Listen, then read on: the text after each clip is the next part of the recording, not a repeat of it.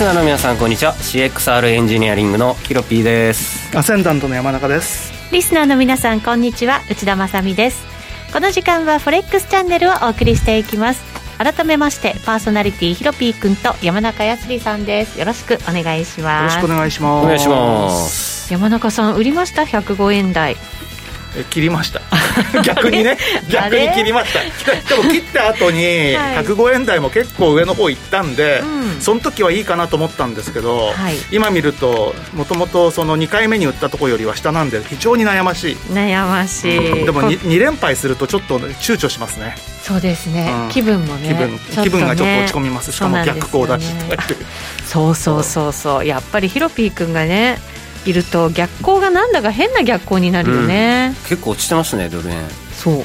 そうなのよ。今ね104円台、うん、80銭ぐらいまで来てますよ、うん、またなんかこの時間夕方ぐらいに入ってきてなんとなくね上値が重い感じになってきましたさらに どうでしょうねヒロピー君僕は先週の言った通り、うん。えー、馬さんには申し申し訳ないですけど馬さんが引っかかったやろう105円の6万だったりから、えー、売りまして。まんまと売った。まんまと売って。まんまと売って。あまんまというかやっぱり予想以上に伸びたなとでその辺をそうで引っ掛けて下落していってで、えー、残念なことに、えーと、105円の40ぐらいで あの利益で超利益でリグリグっちゃって、うん、えっ、ー、とでユーロドルの方はあの、はい、あそこあそこ1.19の5060あたりで拾ってそれ安値じゃないですか、うん、ほぼ安値、ね、でそっちは1.20の40前後で利食い、うん、結構今回じゃあ。でドル円が意外だからユーロドルが意外にも伸びたのに、ドル円が微妙だったからまあいいやと思って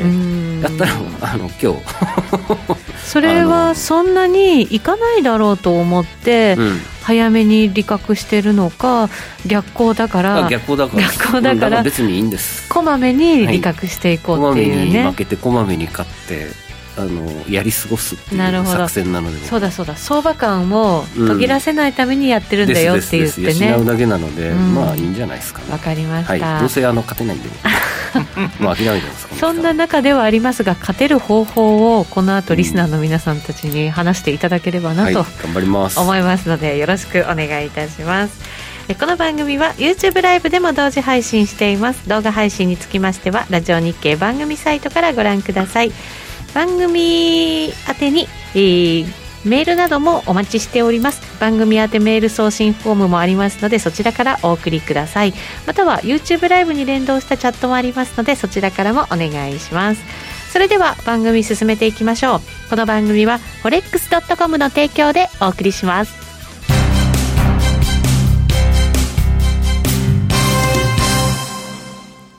ノックアウトオプションが目標へと導く。よりシンプルな新しい通貨取引。forex.com では柔軟な証拠金設定、リスク限定、簡単なトレード設計のノックアウトオプションの取引が可能です。最大損失を限定し、高い資金効率を利用しながら、利益獲得が狙える画期的な商品で、1000通貨相当からお取引いただけます。ノックアウトオプションなら、リスクをコントロールしながら機会を逃さない、トレードに優位性を、ノックアウトオプションや FX なら forex.com でぜひお取引を。講座のお申し込みや詳細は forex チャンネルの番組ページをご覧ください。外国為替証拠金取引及びオプション取引は元本及び収益が保証されているものではありません。FX 取引はレバレッジを利用して取引代金に比較して少額の証拠金で取引を行うために相場の変動による価格変動やスワップポイントの変動により思わぬ損失が発生する場合があります。お取引の前に契約締結前交付書面などを必ず熟読し、取引の内容、危険性などをご理解いただいた上で、ご自身の判断と責任にてお取引ください。ゲインキャピタルジャパン株式会社、金融商品取引業、関東財務局長、金賞第291号。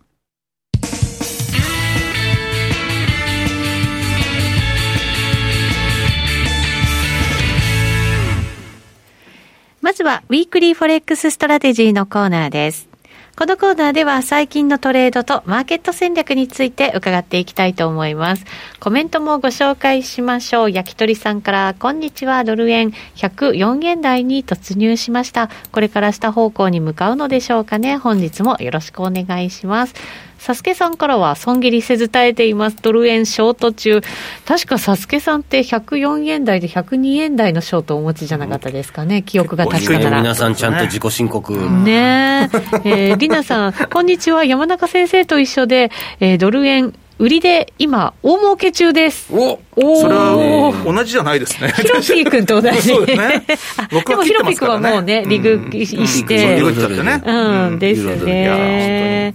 はい。まるちゃんさんからも今入りましたよ。こんにちは。久しぶりにライブで拝見します。ということです。よろしくお願いします。お願いします。今日ね、やっぱりドル円のコメント多いんですよ。なので、ちょっとドル円の戦略練っていこうかなと思うんですけれど、チャート出しましょうか。はい、出しました。はい。ドル円の1時間足。はい。はい。今ちょうどサポートライン。サポートライン。はい。まあ、80前後ですかね。うん。うん。ここは僕は割れると思ってて。下に割れる。割れると思うっつってかもう寸前だけど。もうギリッギリですよ、うん、そんな解説あるかって問題ですが、えっと、そこじゃなくて、ポイントは104円の50と60。えっ、と、下の2本の線ですね。うん、で、逆行中なので、うん、サポートレジスタンス、えー、全部、ひげで割る傾向が強いので、もうやるならここですね。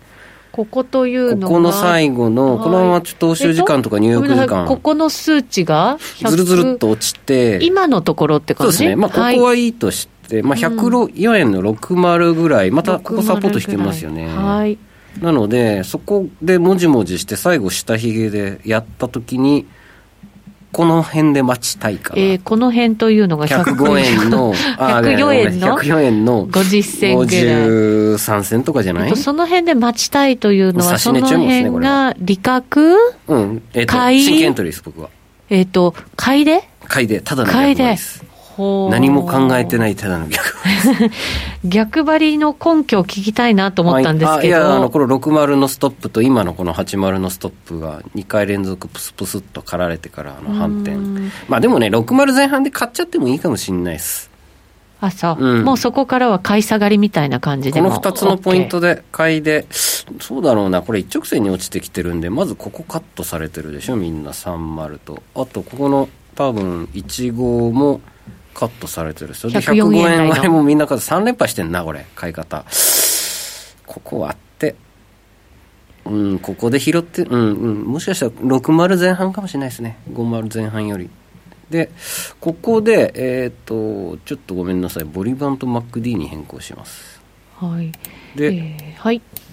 まだ全然ダイバー出てないですね。なのでまあもう少しこう1時間してこうウェーブ1ウェーブとかまあ、または、えー、どうでしょう、えっ、ー、と、RSI が出したいんだよな。RSI って俺登録してなかったっけ？あら？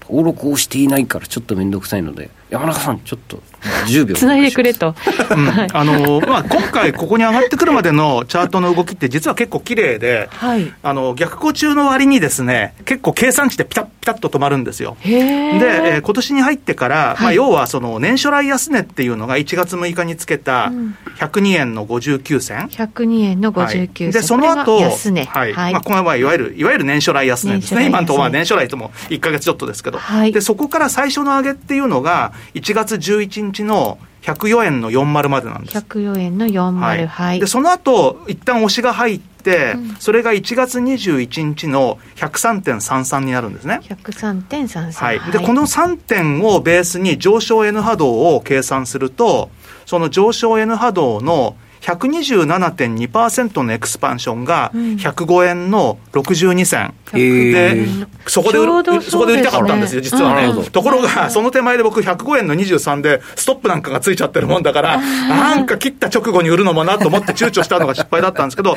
でそうすると今度、まあ、あのそれなりにターゲット、まあまあまあ近いところで、高値がその時の、その日の高値っていうのが、まあ、5円の77なんで、はい、まあ、それほど離れてなかったんで、まあ、とりあえずもう5円の77、一回これちょっと高値見たっぽいので、うん、そうするとさっき押しが入った3円の33から5円の77に上げに対する半値押しが、4円の55なんで、もし今のこの上昇トレンドが続いてるとするならば、そのあたりは買ってもいいんじゃないかというふうに思ってます。ちょうどじゃあ、ヒロピー君が見てるあたりが。4円の55だ。4円の55はね、そこは。もういいよ、この辺だよ。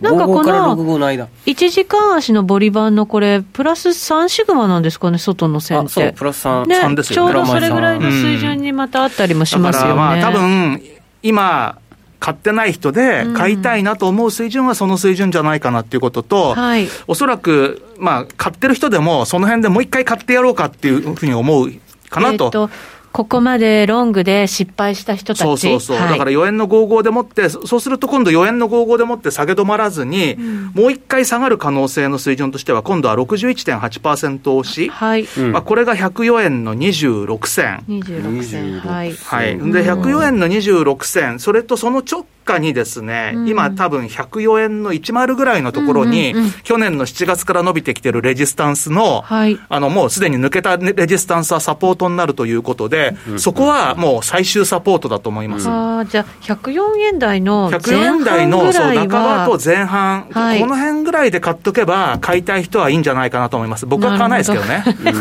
あくまでもね、売り目線で、ね、ただ、そういうあのシナリオを立てて、買う人だったらその辺で買うんじゃないかなと。はい。いうふうに思いますよ、えっと、それは相場が戻るかどうかは分からないけれども、買いたいと思う人たちは、その辺になったら行動するだろうっていう感じですかね。まあ、逆にでもその辺までいけば、4円台の後半ぐらいは、1回ぐらいはありそうな気もするんで、多分買っても大丈夫なんですよ、おそらくはね。うん。そうすると、戻りもありつつ、山中さんの中ではまたさらに下に行くかもしれないねという、ちょっと長期的なね。そうするとちょっと嫌だなっていうね、まあ、何をやってたんだ、この1週間っていう。はい、今、まるちゃんさんが104円80銭割れてきましたねってコメントも入れてくれました、ね、ちょっとこの RSI が普通にただ単にダイバージェンスしたら入りたいので、うん、ダイバージェンスしたところで、えー、やっぱりこの60前半か、えー、50台で、まあ、こんなウェーブをしてくれたらダイバージェンス絶対出るんで。こんなウェーブ。こんなウェーブっていうのえー、一応、ラジオをお聞きの皆さんもいらっしゃるのでね。はい。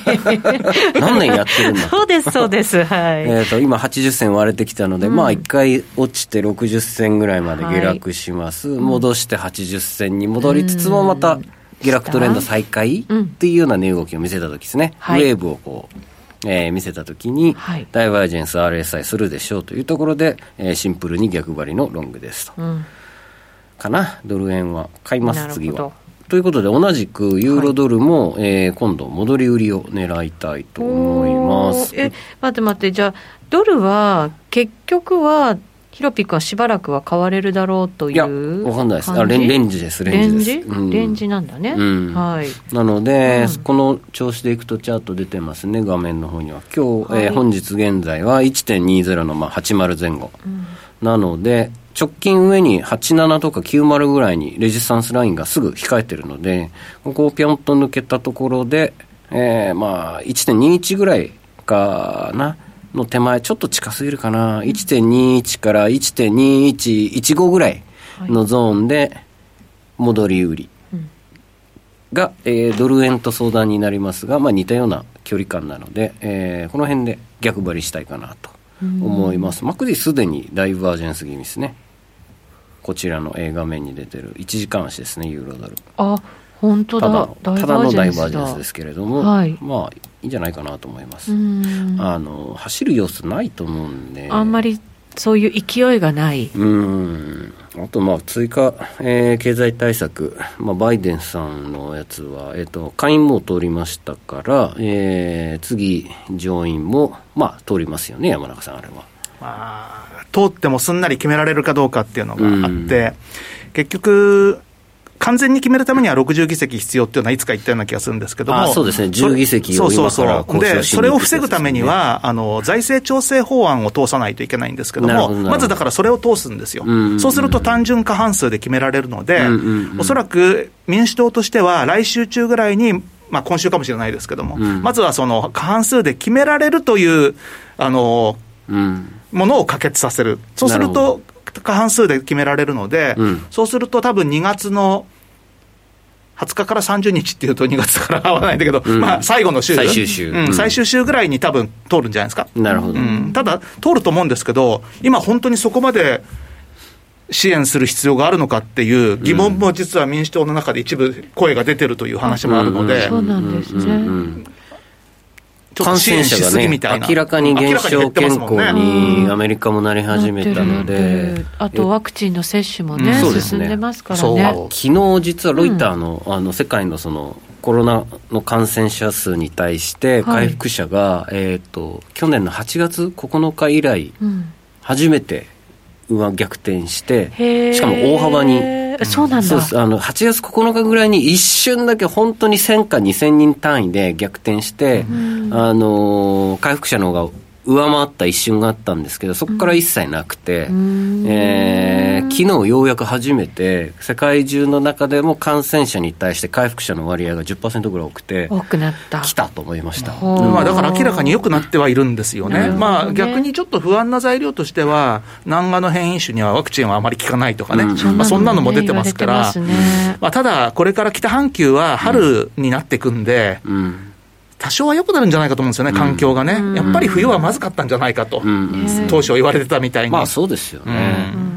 でワクチン接種率がアメリカ12%ぐらい？あ10%超えてきたぐらいですね。ねということで、イギリスはもうちょっと上行ってますしね。だからだいぶあの順調に進んできてることを考えると、はい、まあ、着実に、うん感染者数が減り、うん、景気も回復方向でっていうふうになったら、うん、本当に1.9兆ドル必要なんでしょうかっていうふうな、まあ、そういうあの議論もあるみたいですね。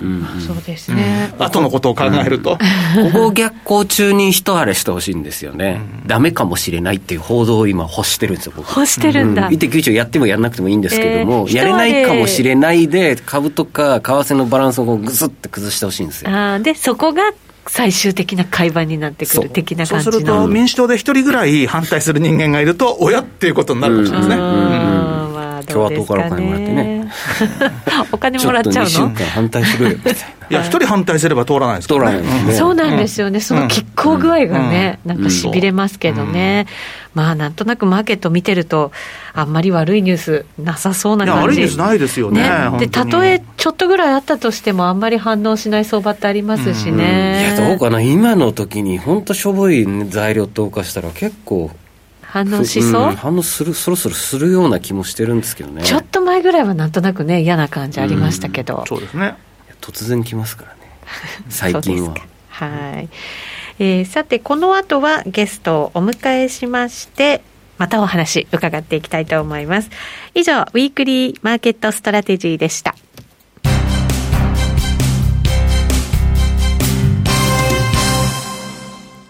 ノックアウトオプションが目標へと導く。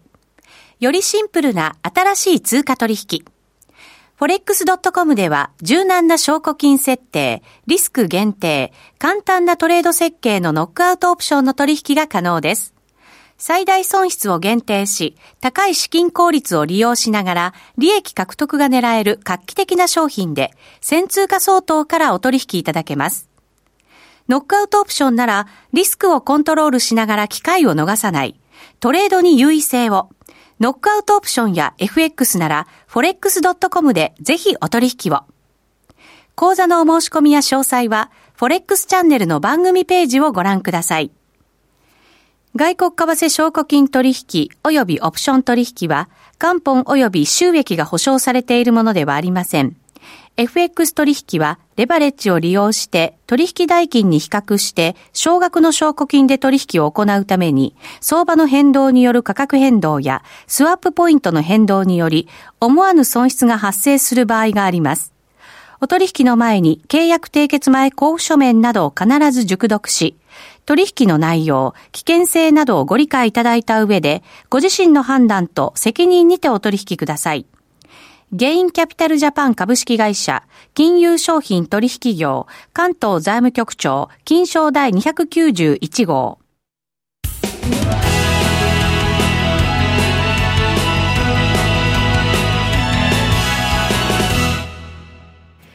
それではここからはゲストに加わっていただきまして、今後の戦略改めて練っていきたいと思います。え今日のゲストノックアウトオプション王子個人投資家のカズさんです。こんにちは。こんにちは。よろしくお願いします。よろしくお願いします。カズさんの最近のトレードいかがですか？僕はドル円をあの多分前回ここ抜け104点中盤抜けたら上行くと思うっていうお話したと思うんですけど、はい、それのロングと、まあ、それと並行してゴールド、うん、で最初ゴールドなんかドル円と全く同じ動き比例した動きあ反比例した動きしなくて、はい、ドル円と一緒にゴールドも買っちゃったりしてちょっと最初やられたんですけどそこからはドル円見ながらゴールドとドル円とどっちも触って、って感じでしたね。ちょっと今ドル円だれてきましたけどどうですか？ちょうど今ぐらいの価格で耐えれるかっていうところじゃないですかね、半ばって言ってましたからここで耐えればなんとか。うんただちょっと強いですよね落ちが確かにスルスルっとなんとなく落ちた感がありましたけどね、冷やし的には104円のまあ40ぐらいがいいサポートなんですね、うん、ちょっとあんまり見てなかったですね。ここのどんぐらいだろう。そうですねそんぐらいかな。ちょっと前にその辺で高値つけた日もありますもんね、うん、あと、まあ、今年の1月の安値からサポートラインあそれか。えっと、はい、一番最安値から、はい、斜め上の右肩上がりのサポートライン引いてはいトレンドラインで。はい。はい。こんなんでいいですか？はい、はい、まあ、その辺のサポート終わったらもう終わりかなぐらいで思ってます。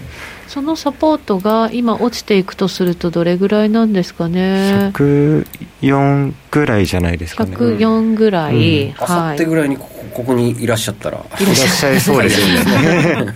木曜日行きそうな感じしますか？トレーダー目線で、うん、なんかあの逆に行って上がってくれればすごい綺麗かなと思ってます、そうですね。抜けないでね。はい。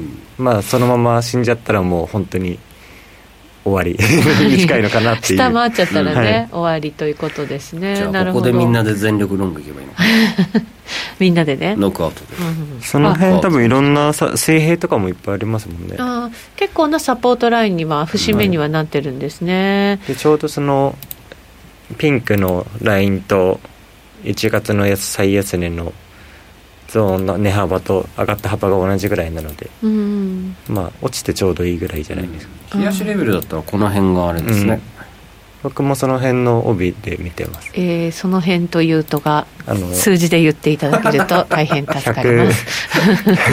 104.3から7みたいな。3から7ぐらい。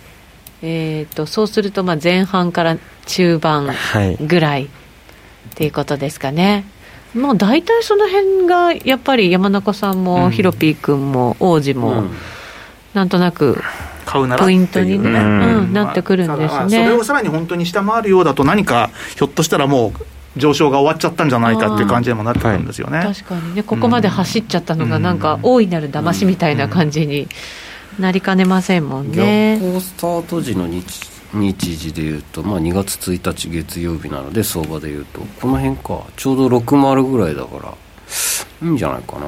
おなんかヒロピー君が決まってきた、うん、うん、まあやっぱりこの104円40から60前半の25銭ぐらいのゾーンでズダダダダッと買ってしまえば、はい、また105円の前半ぐらいまで戻るような気もしてますけど、ね、それでさっき言ったその節目のあたりをもし下回ってきてしまったら投げるみたいな戦略でね,、まあ、投げなくてもいいんじゃないかな。戻ってきますよ戻る、うん、104円ぐらいまでに一気にあの損切りを置いて、えーと、割っても待ってて戻ってきたら利切りするとか。そのじゃあこう去年なんかずっとドル円売られていて、まあ、ドル売りみたいな感じの目線が多かったじゃないですか、はい、それ、一旦なのか、それとも結構長期的に流れ変わったななんていう感じってあるんですか？うんドルチャイナチャート見てると少しえーと、ドルに買い戻しが入りつつあるので、えー、ドル人民元。ですですです、うん、うん。ちょっとなやっぱ流れは変わってますよね。特に先月の1月の中旬ぐらいから、えー、なんだろうなんで流れが変わったのかちょっと理解ができてないんですけど、米金利ですよ、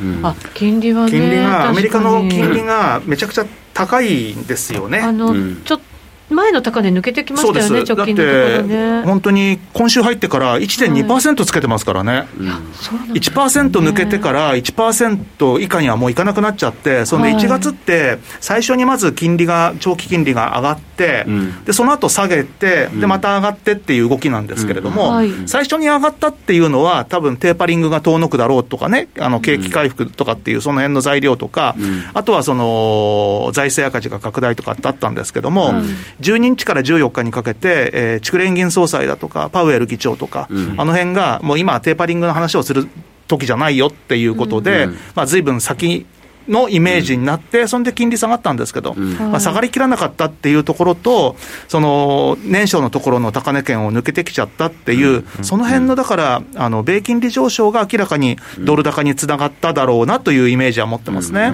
ちょっとなんとなくインフレな感じも出てきてるでしょいや、それそうですよね、だからそうだとすると、本当はだから米債売りの面をもっと、あの、まあ、見るべきなんじゃないかというふうに、個人的には思ってたんですけど、まあ、そうは思わずに、皆さん、はい、長長期金利の上昇で、素直にドル買いっていう方向に動いたってなりますよね。なるほど。ただ、ごくごく短期的な目線でいくと、今のドル円っていうのは、ちょっと一回下に押しそうなんですよ。あの、トレンドが続いてる時って、僕結構気にするのっていうのは、1日に24時間、1時間足の終値ってあるじゃないですか、うん。その1時間足の終値が前日の、上昇トレンドだったら前日の安値を下回るかどうか、うん、で逆にあのー、下げてるトレンドだったら前日の高値を上回るかどうかっていうんで、それでもって、えー、まあトレンドが変わったかどうかっていうことを結構判断するんですけども、はい、実はドル円っていうのは、それでいくと、上昇トレンドに転じたのっていうのが、1月27日の欧州市場なんですよ。うん、で、だから、そのトレンドに逆らって僕は ずっと言ってたんですけどもね、ただ、はい、あのー、そこの考え方でいくと、昨日のニューヨーク市場で、上昇トレンド終わってるんですよ。あ、そうなんですか？そうなんです。だから、売ろうかどうしようかって本当に今日ね、もう、あの、いろいろと、すべて逆に言っててね、もう、まあ逆行だからしょうがないかっていう気もするけれども、ただ、そういう考え方でいくと、昨日のニューヨークの、あの、0時台の動きっていうのは非常に要注意だったんです。0時台ってどんな動きしたんですか？えー、0時台っていうのは、その前の23時台に、はい、えー、105円台の半ばから前半ぐらいのところにずるずるずるずるって下げる動きが出てきて、はい、でその時に同時に米金利下がってるんですよ。で、その1時間次の足っていうのもまたずるずるずるずるって下がってきて、5円の1号まで下げてるんですよ。はい、うんって思って、ずるずる下がって、そうそうそう、ちょっと嫌な感じだなという、うん、そういう、まあ、そんな時間帯なんですけども、まあ、要はそのあたりでもって、とりあえず1月27日から始まった上昇トレンドが終わっちゃったっていうね、いうような、まあ、そういう判断ができるかなっていうふうに思います。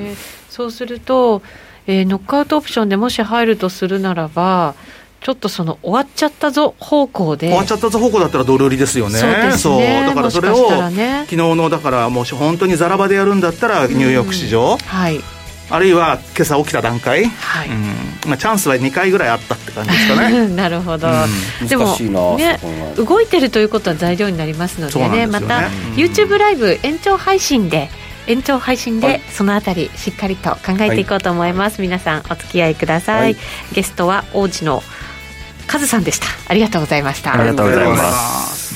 この後は YouTube ライブで延長配信お楽しみください。